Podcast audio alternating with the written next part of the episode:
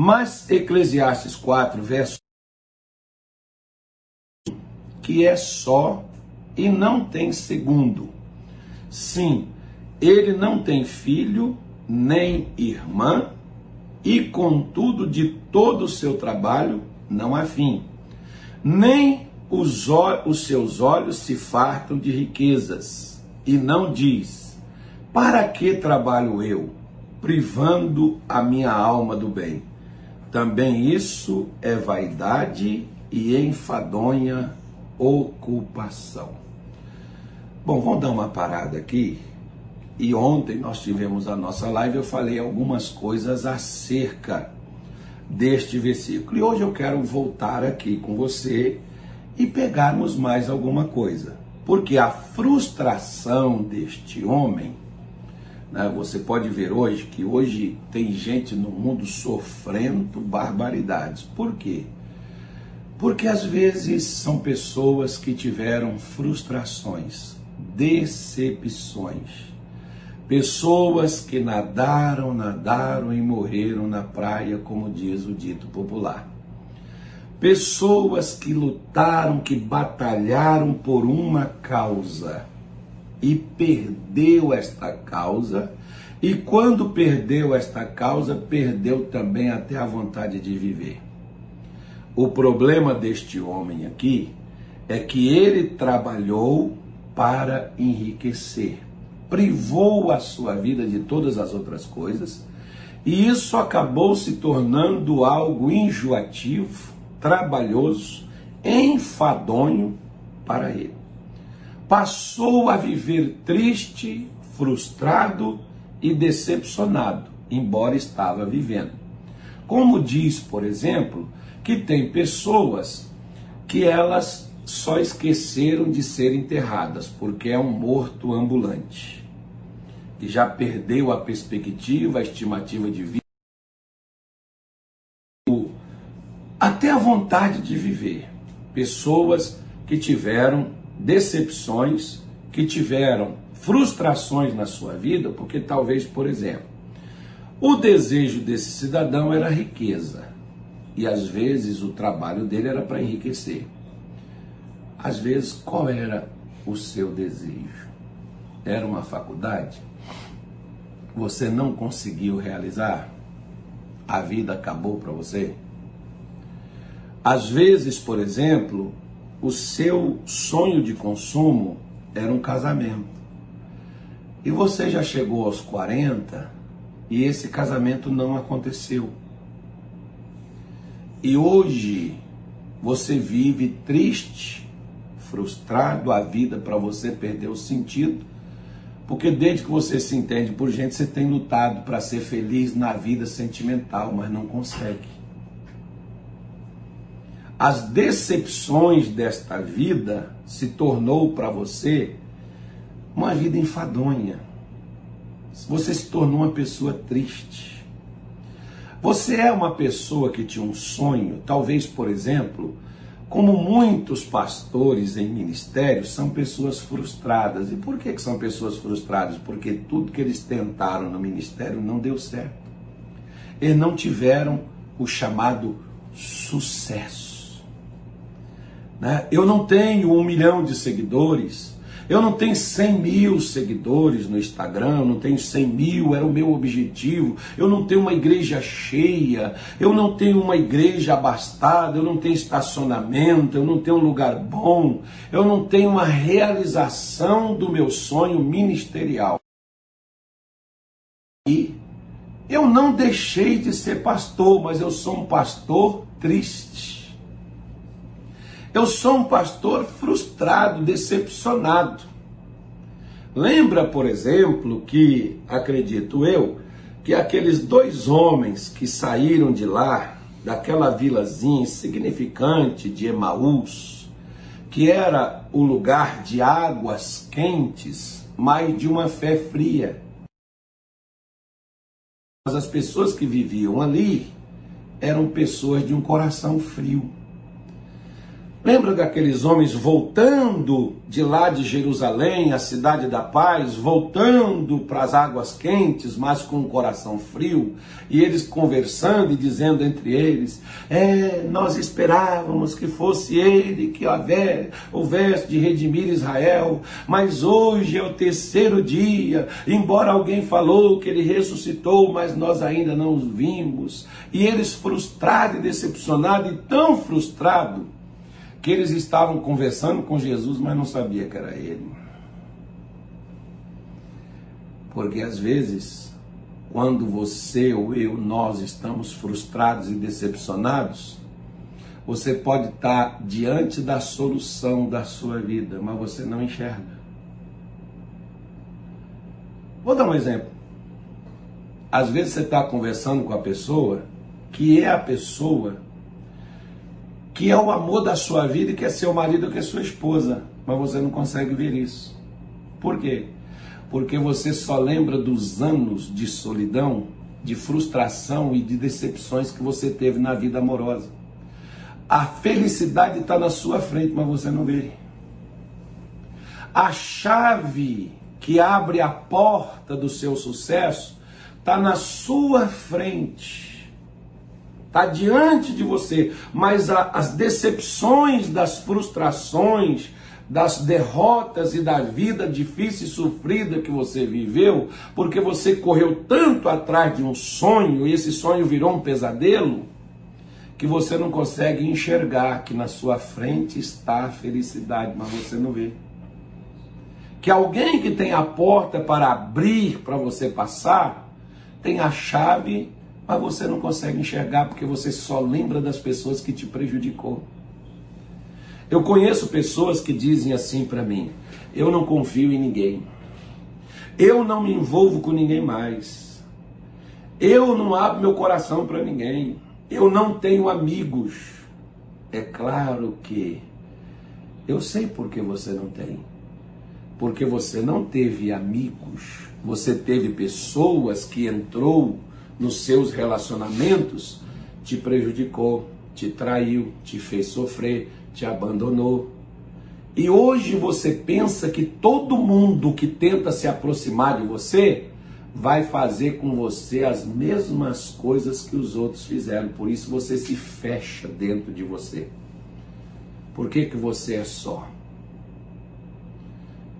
Eu me lembro de um dia em Belém do Pará, quando eu estava dando uma mensagem no culto de sete horas da manhã, devia ter umas quatrocentas e poucas pessoas naquele culto, desculpe. E eu perguntei aqui, quem tem amigos aqui?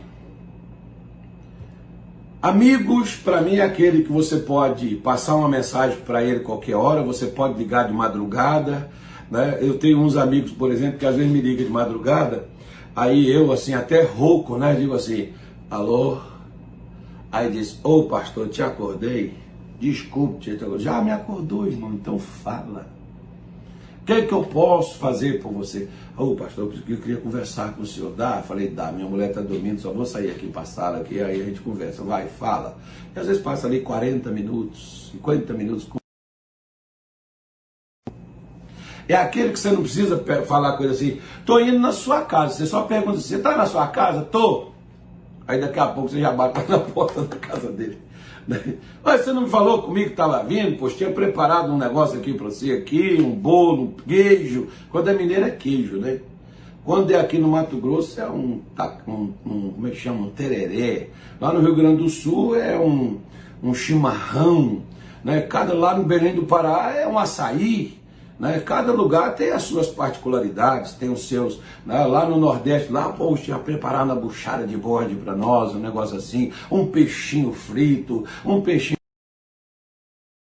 Um amigo chega na sua casa, ele come o pão que você come, o biscoito que você come, o café que você toma, o que você põe na mesa. E se não tiver nada, ele bebe água contigo e não reclama. Por quê? Porque é amigo.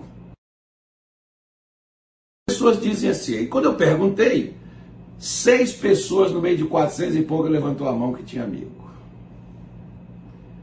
Aí eu te faço uma pergunta. Por que que aquele paralítico deitado numa cama voltou a andar? Porque ele tinha quatro amigos. Se ele conhecia 300 pessoas, é conhecido. Conhecido é uma coisa. Eu tenho muitos conhecidos. Mas amigo é diferente de conhecido. Porque amigo é mais chegado do que um irmão sanguíneo seu. Porque às vezes tem irmão que não faz por você o que o seu amigo faz por você. Acharam para a vida porque os amigos traíram. Por exemplo, Jesus tinha 12 conhecidos. Não? Desses 12, um traiu ele, mas 11 foram amigos. Ele ia deixar de se relacionar com os outros porque um traiu? Jesus tinha uma capacidade de superar as adversidades, e é isso que ele também tem que ter. Porque frustrações na vida você vai ter. Esse homem tem frustração de trabalhar, porque às vezes você trabalhou numa situação, não deu certo, amigo, deixa para trás, vida que segue. Isaías, por exemplo, ele diz assim para nós, olha, o livro de Isaías, eu já vou fazer oração para você já já. Isaías 40 e quanto que está isso aqui, nem me lembro mais onde é que está isso aqui Isaías. Eu acho que, sei lá, onde é que está, pastor Júnior? É o mestre para as, as conferências das lives. É Isaías, Isaías 43. Né? O pastor Júnior nem falou nada, deixou eu na, na mão. Deixou eu na paz. Mas eu continuo tendo amigos. Os amigos Eu nem falei do que se trata, né, pastor? Isso é que é amigo, hein? A gente faz as amizades, nossas amizades não é de boteco, rapaz. Nossas amizades é nas lives que a gente faz amizade. Isaías 43, 18, ele diz das coisas passadas, nem considereis as antigas. Então, primeira coisa que Deus está falando, você teve decepção, frustração, você foi abandonado, rejeitado, alargado, esquecido. Seu passado não foi legal com você. Angustiante. Joga isso para trás. Fica, perdão da expressão da palavra, eu sei que causa dor e causa sofrimento. Frustração, decepção é o que hoje as pessoas no mundo mais estão sofrendo com a tal da praga da chamada a depressão. Por quê? Porque foram frustrações, decepções que nós tivemos, sejam ela afetiva, amorosa, relacionamento, seja ela financeira. Você vê, esse homem era um rico frustrado. Né? Para que trabalho eu? Ou seja, você trabalhou tanto numa coisa e essa coisa não deu certo. Outro dia chegou um jovem comigo, por exemplo, e ele disse assim: Pastor, eu vendi um negócio e não recebi. Primeira venda que eu fiz, não deu certo. Vou mexer com isso mais não. Eu falei, olha, Pedro, por exemplo, estava pescando, não estava dando certo, não pegou nada. Jesus fez ele vencer onde ele fracassou. Porque Jesus mandou ele ir mais alto. Mandou ele sair da facilidade mais à frente. Porque tem pessoas que às vezes elas permanecem no mesmo lugar. No mesmo lugar você já sabe o que, que deu. Se você quiser mais, você tem que ir mais à frente. O desafio era ir mais longe, mais distante, mais profundo. Ao invés de não querer ir para nada. Pedro estava lavando as redes para ir para casa. Jesus disse: não, vai mais fundo. Só que o que, que acontece? Onde Pedro fracassou, Jesus fez ele vencer. E a Bíblia está aí. E muitas pessoas, onde elas fracassaram, Jesus fez elas voltar e fez elas vencer. Josué, quando enfrentou o Ai, fracassou, fugiu. Teve gente até que morreu. Deus manda ele voltar. E ele volta e passa o trator, passa o caminhão por cima de Ai e conquista a cidade. Ou seja, mas nós geralmente, quando frustramos, largamos para lá. Então, deixa as decepções de lado. Deixa as frustrações de lado. O que passou, passou, não volta mais. As pessoas todo final de ano dizem assim: adeus, ano velho, feliz ano novo, que tudo que se realize no ano que vai nascer.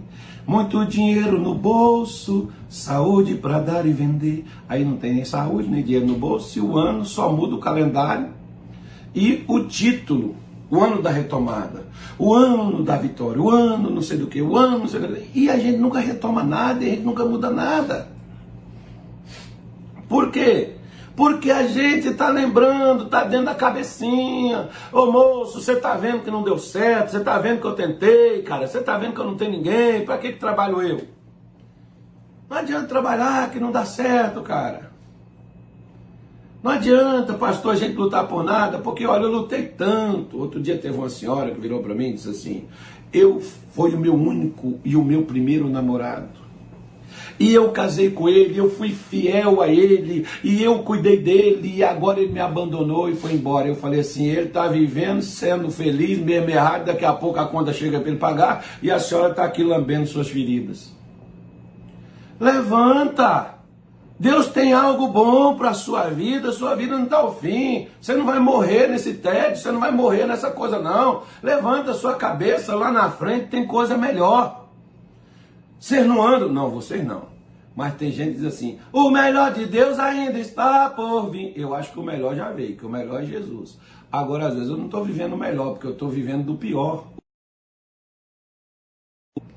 Olha o que que Jó no capítulo 27, ele conta uma parábola, ele diz assim, ah, quem me dera ser como nos dias passados. Deus está dizendo, ei Jó, para de esquecer, vai lamentar.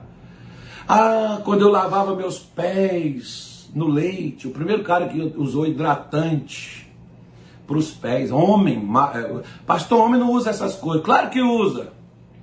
Tem uns...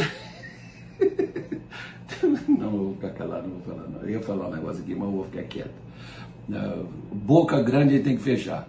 Então tem, não, claro que o homem já usou quando eu saciava com o mel mais puro tirado da rocha, quando meus filhos estavam ao redor de mim, eu com a sua candeia andava sobre essa. Ah, lá atrás você fazia isso, fazia. E por que você não está fazendo hoje? Não, porque hoje eu estou lascado, perdi meus filhos, perdi, perdi meu, meus bens, perdi minha saúde.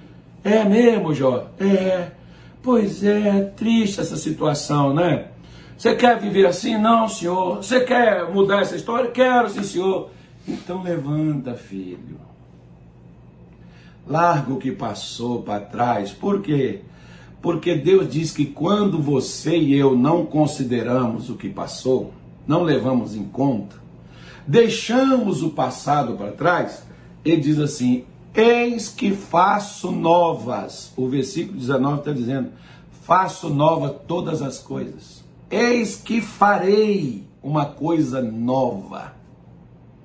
Deus só faz coisa nova quando as coisas velhas são removidas. Remove das suas lembranças os seus fracassos. Remove das suas lembranças as suas frustrações. E saiba que você não tem que trabalhar para ter um namorado, para ter um casamento, para você ter um, uma loja, uma empresa, você tem que trabalhar para ser abençoado. E quando você colocar e tiver uma meta e um objetivo, ela não der certo, não significa que isso não vai dar. Tente outra vez, não é o que dizia lá o cantor lá? Pois é, tente outra vez. Pois é, vai, faça novamente. Não foi o que Jesus mandou Pedro, onde ele não pegou nada? Vai mais longe, mais fundo, lança a sua rede. Não foi o que Jesus falou? Lança à direita do barco. Eles não tinham lançado a noite toda, não apanhou nada. Jesus chegou lá, lança do lado direito do barco. Pedro falou, mas se o peixe está do lado esquerdo aqui, por que tem que ser do lado direito? Ele fez o que Jesus mandou. Porque a tendência nossa é frustrar quando não dá certo e frustração faz a gente considerar tudo perdido e largar para lá. Por exemplo, quer ver? Eu vou te contar uma coisa. Primeiro culto que eu fui fazer, no primeiro lugar que mandaram eu ir fazer reunião, sabe quantas pessoas deu? Ninguém. eu já peguei a chave, fui lá no altar, entreguei para Deus. Falei, Senhor, eu vim entregar o ministério, porque se eu tivesse chamado, o Senhor teria trazido gente, eu acho que eu me empolguei. O Senhor não me chamou para pregar coisa nenhuma. Eu devo voltar, arranjar meu trabalho de eletricista de volta, retomar minha, minha carreira. Né? Vou fazer meu, meu, meu, minha faculdade de engenharia elétrica, que era o que eu queria fazer e tal, vou estudar, eu vou tomar conta, vou ter um bom emprego, eu vou evangelizar, eu vou pregar, mas eu vou ajudar o pastor, mas negócio de ministério. Se tivesse, o senhor teria trazido gente. Aí Deus falou assim: Você já vai desistir? Eu falei: Vou. Aí disse: Sabe quantas vezes Jesus caiu só para subir o Gólgota? Pega lá sua Onde foi que ele morreu?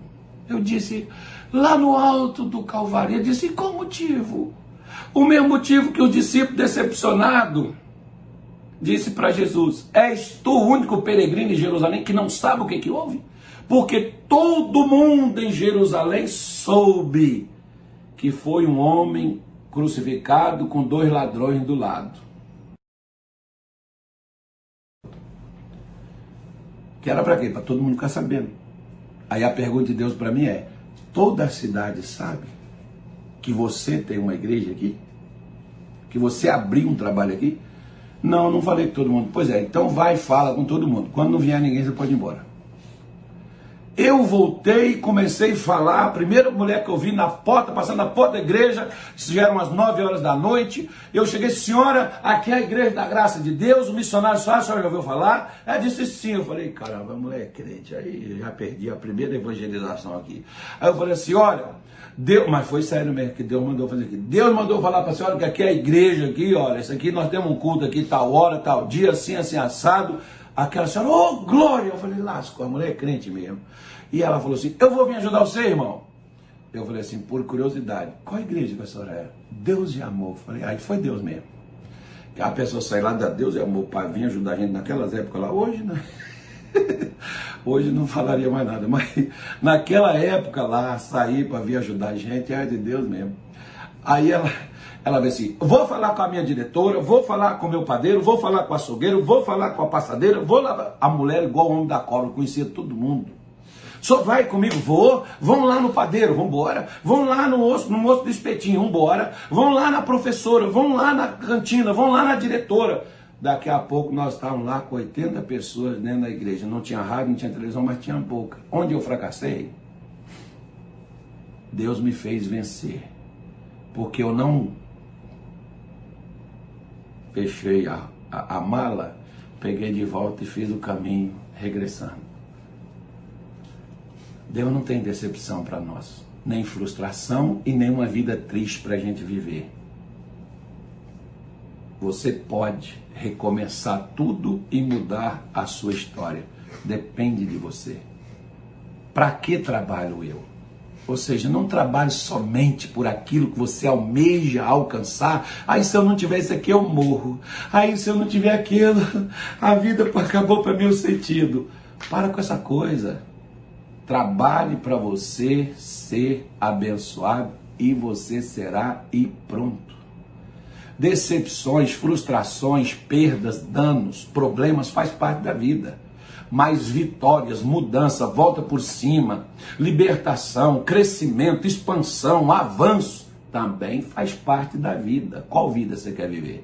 Quer viver uma vida enfadonha? Quer viver uma vida triste? Quer viver uma vida frustrada? Quer viver uma vida decepcionada?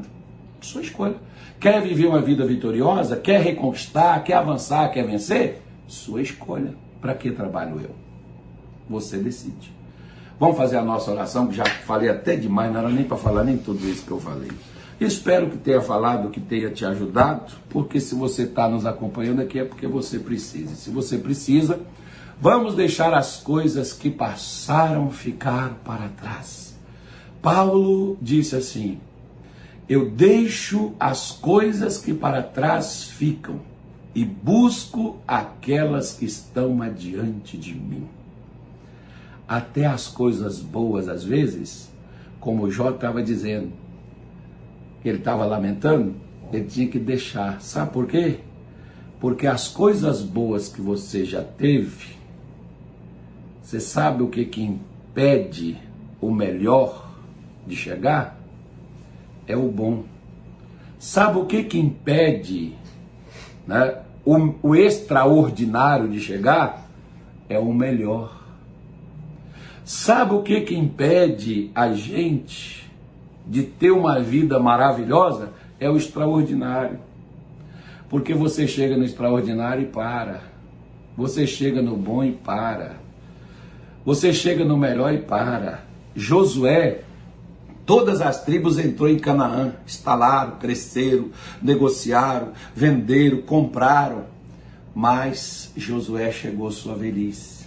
E Deus disse assim: Josué, você está velho e ainda há muita terra para ser conquistada.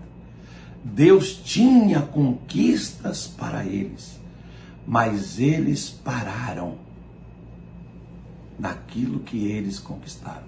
Será que você, talvez nem o que você conquistou é suficiente, mas Deus tem tantas coisas para você, mas você parou aí com esse homem, só na riqueza. Podia ter uma família, podia ter irmãos, podia ter amigos, podia ter descanso, repouso, renovo. Por que, que você parou? Se você for perguntar para quem está parado, ele tem uma explicação.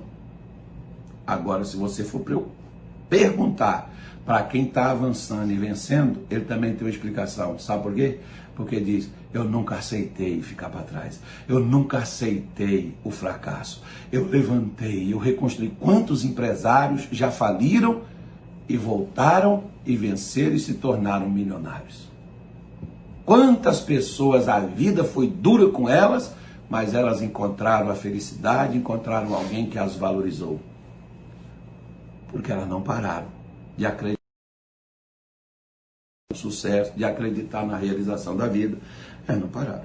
Se você parou na primeira que te machucou e te feriu, é por isso que você está aí hoje, até assim. Joga isso para lá. Se te parou, te desprezou, te abandonou, te largou, é porque não te merece. Só você dizer assim, não sabe o que está perdendo. Não sabe o que perdeu. Pois é. Então vamos falar com Deus? Pai, em nome do nosso Senhor cada pessoa que nos acompanha. E meu Deus, eu te peço em nome de Jesus, ajude cada uma delas. Olhe, meu Deus, para aqueles que estavam frustrados, decepcionados, desiludidos. Aqueles, meu Deus, que estavam até revoltados, chateados. Aquele, Senhor, que estagnou, parou, desistiu, meu Deus, de continuar. E por causa disso, essa pessoa, meu Deus, passou a viver uma vida enfadonha, uma vida triste. Passou, meu Deus, essa pessoa a ver que tudo que ela concentrou, seu ânimo, seu esforço, sua dedicação, não deu em nada.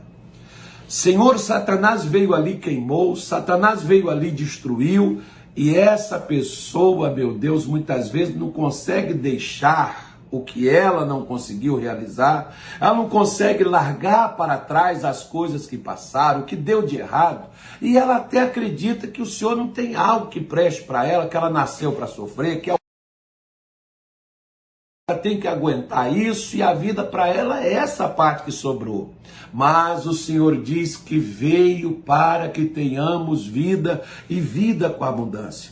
E é por esta vida que eu oro no dia de hoje para que entre em nossas mentes, em nossos corações, em nosso ministério, em nossa casa, em nossa família, em nosso lar. Meu Deus, na vida desta pessoa que nos acompanham, em nome de Jesus, porque as coisas que os olhos não viram, que os ouvidos não ouviram, que não chegou ao coração de homem algum, é aquilo que o Senhor tem preparado para aqueles que te buscam. E por isso eu não posso me conformar, eu não posso, meu Deus, deixar de acreditar que o Senhor tem algo extraordinário, maravilhoso, que o Senhor tem algo, meu Deus, que é os céus aqui na terra para a nossa vida. Por isso, em nome de Jesus, eu clamo, eu Agora eu te peço, não deixe essa mulher parar, não deixe essa pessoa se contentar com aquilo que ela tem, porque ela pode levantar, ela pode ir adiante, escrever uma outra história, essa história de dor, de fracasso, de destruição, de revolta, de choro, de perda, de dano,